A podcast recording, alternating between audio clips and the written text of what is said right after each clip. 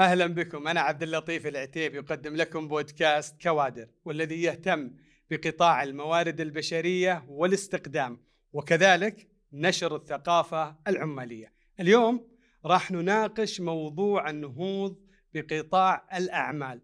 هذا الموضوع سنناقشه من عدة محاور من محور الجهات التدريبية وكفاءات القوى من محور التنافسية والكوادر المتخصصة وغيرها من المحاور اللي راح نطرحها على ضيفنا الأستاذ خالد الحربي المتخصص في الموارد البشرية. بداية حياك الله أبو سعود.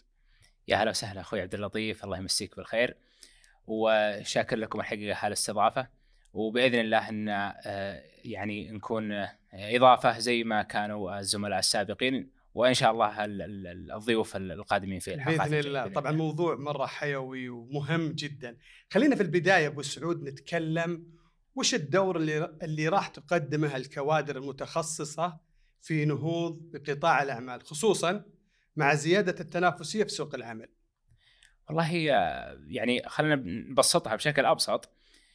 آه، أي مجال يكون فيه تنافسية إلا ما يكون فيه زيادة في الإنتاجية. زيادة في الجودة نعم. يعني لو نضربها بشكل بسيط أنت الآن لما تبحث عن خدمة إذا كان مقدمين هذه الخدمة أكثر من منافس فأنت الآن الخيارات عندك أكثر بطبيعة الحال بيكون الجودة أعلى بطبيعة الحال آآ آه، آآ آه، أنت يعني عندك خيارات كثيرة إنك تختار وهذا يفرض تنافسية على مقدمين الخدمة. هذا المثال نبي نضربه على المهن. لما يكون عندي مهنة معينة آه، أنا كمتخصص موارد بشرية أنا أعرف إن المتخصصين في الموارد البشرية كثير في سوق العمل. هذا بيفرض علي أنا كمتخصص موارد بشرية زيادة شهادات زيادة مهارات زيادة دورات زيادة ورش عمل و... وإلى آخره علشان أقدر آه، آه، أني أنافس المتخصصين في هذا المجال. يعني نهوض لمهنتي أنا هذا. لكن لو نجي فرضا عند المهن الناشئة المهن الناشئة سواء في سوق العمل عندنا في المملكة العربية السعودية أو أي مهنة أخرى ناشئة بطبيعة الحال كونها مهنة ناشئة فهنا كصاحب عمل أو قطاع عمل في هذا المجال تحديدا بحكم ما في تنافسية فقطعا إن الجودة لهذه المهنة أو الموجودين لهذه المهنة جودتهم أقل لأن ما في تنافسية. فهذا باختصار أثر التنافسية على الجدارات وجودة آه، أقدر أقول آه، المهن فعليا. دائما أبو سعود يعني نسمع الشهادة الجامعية ليست أهم من المهارة. يعني دائما الآن بلغة ال HR أو الموارد البشرية دائما يقول إحنا نبحث عن مهارات وليس شهادات، طبعا الشهادة مطلوبة لكن المهارات، وش المهارات اللي يحتاجها سوق العمل اليوم؟ شوف بقولها لك صراحة يعني نعم. الشهادة الجامعية ما هي مهمة هذا كلام فاضي وهذا أقدر أقول لا هي أهمية لكن الأهمية الأكثر للمهارات أكثر من الشهادة بطبيعة الحال بس المهارات هي مطلوبة مع الخبرة. هي مطلوبة مع الشهادة. يعني زي في مقولة دارجة يقول آه، اعمل بذكاء ولا تعمل آه، بجهد على سبيل المثال. طيب السؤال كيف أوصل لمرحلة من الذكاء إني أختصر على نفسي الجهد؟ بعد إيش؟ بعد خبرة. ما راح أوصل لهذه المرحلة إلا بعد خبرة وبعد جهد. فأوصل لهذه المرحلة إني أعمل بذكاء ولا أعمل بجهد. أي هنا أضربها على العمل. لما يقول المهارة أهم من الشهادة. أنت كيف تبي توصل لمهارة معينة؟ إذا ما عندك المعرفة وإذا ما عندك الشهادة وإذا ما عندك مجموعة الدورات اللي توصلك لهذه المهارة. المهارة اللي ذات المهارة ليست كافية. المهارة مربوطة بالعلم والمعرفة. نعم أنا أحتاج المهارة. نعم في مرحلة ما المهارة قد تتفوق على المعرفة ولكن آه، مقولة أنا أحتاج المهارة فقط أو المهارة هي أضعاف مضاعفه للشهاده هذه مقولة غير صحيحة ابدا. لكن وش المتطلبات؟ أنا برأيي الشخصي أنا صنفتها هي أربع أشياء أساسية. طبعا تزيد قد تزيد باختلاف التخصص باختلاف المهنة ولكن برأيي أنا هي أربعة أشياء أساسية آه، حقيقة هي اللي راح تفرق عن غيرك من خليني أقول من المنافسين. إذا إذا ضربنا مثال يعني تميزك بينهم. اي نعم. هذا اللي تميزك. الأمر الأول إلمامك بالتخصص. خليني أقول المعرفة. إلمامك بالتخصص هذا رقم واحد. أنا كممارس موارد بشرية ما مدى إلمامي بهذا التخصص. وهذا المفروض إنه يكون شيء أساسي. كوني متخصص المفروض إني ملم. قل هل, قل هل يستوي الذين يعلمون والذين لا يعلمون. أنا عندي أبو طلال متخصص موارد بشريه وأنا خالد حربي متخصص موارد بشريه كون إن أبو طلال لديه من المعرفة ما تجعله يتفوق علي بهذا المجال فهو أفضل مني. المقام الأول المامك بتخصصك المعرفة. الأمر الثاني هي اللغة الإنجليزية. متطلب؟ اللغة الإنجليزية آه، حقيقة أنا برأيي اللغة الإنجليزية ممكن إنك ما تحتاج إنك تكون تتحدث بطلاقة أو ملم بشكل كامل باللغة الإنجليزية. ممكن تعمل 25 سنة ولا تحتاج لهذا المستوى من اللغة الإنجليزية. ولكن رأيي أنا في مرحلة ما في لحظة ما عدم يعني إتقانك إتقانك بشكل احترافي للغة قد يحرمك فرصة تغير مسارك المهني أو بشكل كلي. إي نعم ممكن إنك تعمل 25 سنة ولكن زي ما نقول حنا لغتك هي لغة أعمال. داخل دائرة العمل.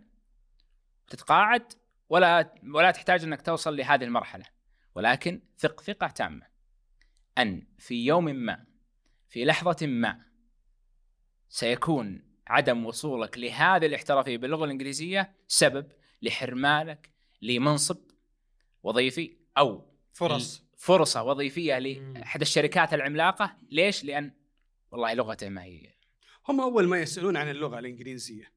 أه حتى في أثناء المقابلة. ما نقدر أقول 100% حقيقة. نعم في شركات كثيرة ما ما هي متطلب ولكن اللغة ما هي صعبة. طيب إذا إذا نظرنا بهذا المنظور وش هي الآلية المتبعة في استقطاب الكفاءات المتخصصة؟ إذا أذنت لي أكمل لك ال طيب كمل نرجع للسؤال. أي. نعم. الأمر الثاني قلت لك اللغة الإنجليزية، الأمر الثالث هي المامك ببرامج ال Microsoft Office. Excel، Word، PowerPoint هذه أدوات. هذه أدوات مساعدة. أدوات عمل؟ أدوات عمل مساعدة ضرورية جدا. نعم. المحاسب اللي تكون معرفته وألمامه في ال Excel متوسطة يختلف كليا عن المحاسب المحترف في, في ال Excel. مهنة معينة أو تخصص معين أو وظيفة معينة لشخص لديه المهارات في ال PowerPoint وأساليب العرض يختلف عن شخص ما يعرف يستخدم ال PowerPoint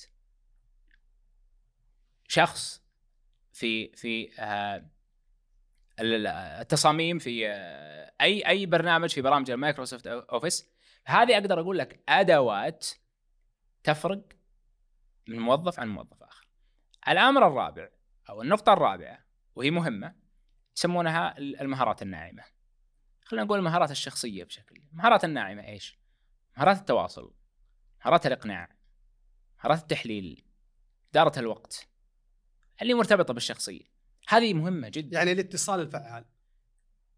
أه ما أدري وش مسماها ولكن إحنا نسميها المهارات الناعمة لأن إحنا عندنا مهارات ناعمة ومهارات صلبة. المهارات الناعمة هي اللي زي ما ذكرت لك الإقناع التواصل التحليل إدارة الوقت. هذه المهارات تفرق. لما يكون عندي شخص على سبيل المثال مدير موارد بشرية أنا أحتاج بهذا التخصص أو هذا المنصب تحديدا رجل شخص لديه أسلوب إقناع بحيث إذا كان في مشكلة بين موظف وموظف أو إذا كان في مشكلة بين موظف والشركة هذا الشخص أو هذا المنصب لديه أسلوب الإقناع لديه أسلوب آه، لديه مهارة ال- ال- الاستماع والإصغاء لديه مهارة التحليل لديه مهارة الإقناع. بحيث أن الموضوع ينتهي في المكتب. هذا على سبيل المثال. فهذه مهارة. طيب إذا نظرنا إحنا بهذا بهذا المنظور هذه المهارات اللي تسميها المهارات الناعمة. نعم. غير التخصص هذه مهارات ناعمة. طيب الآلية نرجع للسؤال وش الآلية استقطاب الكوادر المتخصصة؟ وش الآلية المتبعة؟ طيب بتكون على شقين نظاميا نظاميا آه، الدولة شرعت أو سنت مجموعة آه، أنظمة فيما يتعلق في الاستقطاب وفيما يتعلق في آه، تسجيل المهن. بمعنى لدينا مهن متخصصة مطلوب شهادات بواحد اثنين ثلاثة لأجل آه، تعطى الرخصة الفنيه يعني على خل... على سبيل المثال زي ال- الهندسة. لابد أن يكون مسجل في الهيئه السعودية للمهندسين. علشان تسجل في الهيئة السعودية للمهندسين متطلب منك واحد اثنين ثلاثة. إذا كنت آه، آه، سعودي متطلب منك واحد اثنين ثلاثة. إذا كنت مقيم متطلب منك واحد اثنين ثلاثة أربعة وات يعني أنا التفاصيل ما أعرف. ولكن هذا متطلب. على هذا المتخصص. محاسبين. نفس الكلام. علشان تسجل في هذه الهيئة لابد متطلب منك واحد اثنين ثلاثة. هيئة التخصصات الصحية. نفس الكلام. ففيه مهن هي متطلب آه يعني مجموعة آه آه متطلبات لهذه المهنة هي اشتراط لإعطائك الرخصة بحيث إنك تمارس عملك تحت هذا المسمى. هذا الشق النظامي إي نعم هذا الشق النظامي. عطني الشق الآخر آه، الشق الآخر خليني بقول لك فيه نسبة كبيرة جدا من المهن غير مطلوب آم، منك يعني آه، شهادات معينة لأجل آه، تمارس هذا التخصص. آه، ابو طلال أنت إعلامي يعني إعلامي. مطلوب منك متطلبات معينة لأجل تما- تمارس هذه المهنة صحيح؟ نعم. ممتاز. منها الخبرة ومنها إذا كنت ما تحمل شهادة آه، إعلامية. إعلامية مطلوب منك شهادات أو خبرات معينة أو شهادات معينة أجل تحمل هذه الرخصة. هذه متطلبات. طيب في تخصصات كثيرة جدا ما هي مطلوبة منك شهادات معينة لأجل تما- تمارس هذا التخصص. فهي تنبني على المهارة. بضرب لك مثال لما يكون عندي تخصص مبيعات. مبيعات أنا وأنت نعرف إنها على كاريزما الشخص. على الاقناع. كاريزما الشخص. أنا. عندي شخص متخصص أو عنده خبرة عشر سنوات في هذا المجال ولكن فعليا ينزل للميدان آه، تارجت آخر الشهر ولا حاجة. رغم إنه عشر سنوات. بينما في شخص ثاني ممكن سنتين آه مهاراته أفضل. بنقدر بنقول بالعامي يأكل الأخضر واليابس. طيب مم. هنا أقول لا والله هذا عشر سنوات أفضل.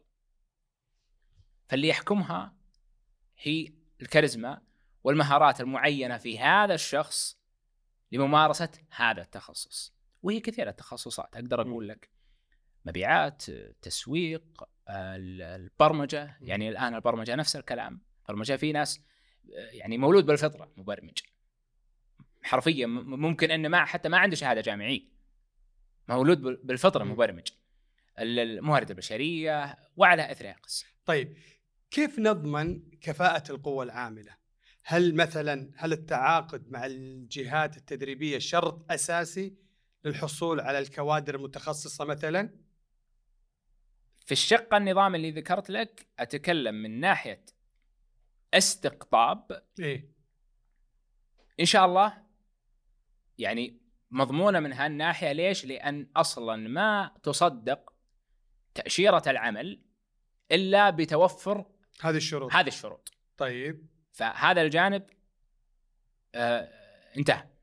لكن في الشق الثاني ما فيه مقياس فعليا نقدر أن نقيسه إن نضمن كفاءة القوة العاملة. كفاءة القوى العاملة قبل التوظيف. طيب اللي قبل هذا كل المقابلات ما يعطيك مؤشرات مثلا؟ طيب أنت يا أبو طلال مبدع جدا في آه، تصميم السيرة الذاتية. بهرتني في السيرة الذاتية. جيت في المقابلة الوظيفية لقيت إن ثلاثة أرباع المكتوب في السيره الذاتيه غير صحيح. مو شيء وارد؟ لا بلى. طيب أنا بعطيك نقطة ثانية. أنت يا أبو طلال متحدث بطلاقه اليوم كل الأمثلة علي. أي علشان ما حد عشان. عشان ما حد. عشان اخذ راحتي. عشان. توظفني عشان أخذ راحتي. طيب تفضل. أنت يا أبو طلال متحدث. عندك أسلوب إقناع جدا جميل ومتحدث وتعرف يعني كيف توصل فكرتك بأسهل طريقة. جيت عند المقابلة الوظيفية أبهرتني. حرفيا أبهرتني. وقعت معك عقد. وقعت معك عقد. باشرت العمل. لقيت فعليا كل اللي صار في المقابلة الوظيفية يعني ما شاء الله أنت متحدث فعليا ولكن عمليا مختلف. كليا. مختلف. اي ففي أشياء ما تقاس. وإحنا وإحنا في الموارد البشرية نعم نصادف كثير. إما في. إما في السيره الذاتية تكون جدا جميلة جدا تعب عليها. لما يجي عند المقابله الوظيفيه أيضا ترى فيه جانب آخر. ترى احتمال إن الموظف أو احتمال إن المرشح كفو ممتاز ولكن عنده مشكلة في المقابلة الوظيفية إنه يقنعني. هذا جانب آخر. هذا يحصل كثير أبو سعود صحيح. في المقابلات. كثير من الناس تخفق فيها بسبب الرهبة مثلا. صحيح. بسبب أي سؤال ممكن ما يعني يتخيله. أحيانا بعض اللي يقابلون خلينا نكون واضحين دائما حقين ال HR شوي عندهم آه، تحفظ الناس عليهم. لا ما نقدر نقول. يعني تحفظ, تحفظ الناس تح- إي صحيح. الناس عندهم بس تحفظ بصراحة. إي أنا عندي نكون واضحين. أنا عندي تحفظ على هذا التحفظ. نبغى نعرف هذا التحفظ. نفك هذه الطلاسم. ولا عندي إيه فبالتالي الناس الآن يعني تسأل عند المقابلة عند ال- عند التوظيف.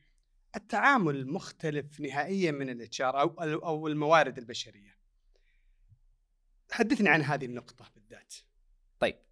آه، يعني أحدثك ليش الناس عندهم تحفظ إي، ليش بالنسبة عندهم لنا تحفظ؟ أو هل ما يقال في المقابلات أنت الوظيفيه صحيح؟ سمعت وأنا سمعت والآخر سمع. ليش؟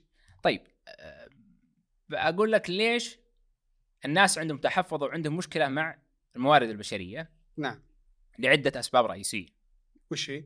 السبب الأول. صورة نمطية على مستوى العالم. هذه تراها صورة نمطية على مستوى العالم وترى ليست فقط حكرا عندنا على مستوى العالم. إن ال HR يعني هم أكثر قسم آه، ما هو محبب عند الشركة. غير. مرغوب. غير مرغوب. هذا الأمر الأول. الأمر الثاني يا سيدي الفاضل الموارد البشرية هي مرتبطة مباشرة مع الموظفين. أي قرار يحصل لهذا الموظف ارتباطه بالموارد البشرية. بمعنى لا تتوقع إن فيه موظف بيستقبل قرار فصله بابتسامة. هو بيستقبل قرار فصله من مين؟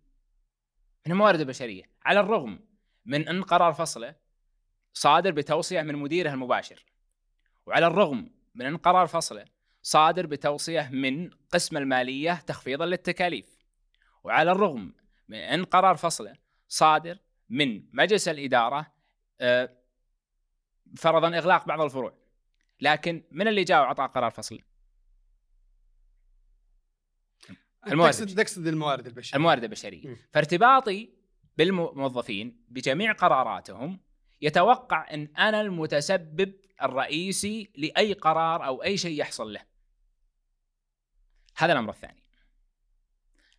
الأمر الثالث أنا أتعامل مع بشر. البشر يحسدون يزعلون يفرحون. أشياء كثيرة جدا. المحاسب يتعامل مع أرقام. ال- ال- القسم القسم الفلاني يتعامل مع منتجات. أنا أتعامل مع بشر مشاعر. إحنا في حياتنا العامة. تعاملنا مع البشر صعب. فما بالك داخل بيئة عمل ثمان ساعات هذا الإنسان هذا الموظف يظن إنك أنت المتسبب في منعه من الترقية. ولو كان أنت ما لك علاقة يظن أنت المتسبب في قرار فصله. يظن أنت المتسبب في حرمانه من علاوة. السؤال هل بنظرته بالنسبة لي بتكون طبيعية؟ أنا اسالك هو إذا كان من النظره الطبيعيه هو يمكن الموظفين ما عندهم مشكلة في هذا الجانب لأنه متضح. طيب.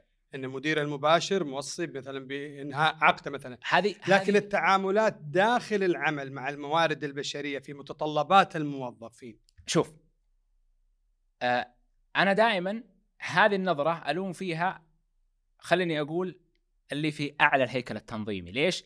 لأنهم يعرفون وش اللي يصير. أنا ما ألوم فيها يسمونها ال entry level اللي في بداية الهيكل لأنه ما يعرف التفاصيل. لكن اللي في أعلى المنظمة هم يعرفون أن القرارات هي مشتركة وغالبا مرتبطة بأقسام أخرى. بل إنها قد تكون 100% من أقسام أخرى زي المالية زي آه، آه، مجموعة يعني أقسام أخرى يعني باختلاف باختلاف الشركة جميل. طيب سؤال أخير. آه، صندوق تنمية الموارد البشرية هدف يطرح كثير من الفرص التدريبية. وبشكل كبير هل هذه الفرص التدريبية لقت استحسان الجهات من خلال الأفراد اللي يأخذون هذه الدورات؟ حدثني عنها باختصار. أنا أنا من داخل الميدان وأعرف حقيقة. نعم. الحقيقة برنامج دعم هدف للشهادات الاحترافية جدا فرض التنافسية في بين الموظفين فيما يتعلق بالشهادات الاحترافية. وفرض حقيقة يعني آه، يعني في السابق ما كانت موجودة. هدف لديه مجموعة شهادات احترافية لمجموعة من التخصصات يقول لك هدف؟ بس هذه الشهادة مجرد أنك تحصل عليها أنا أعوضك فيها ماليا.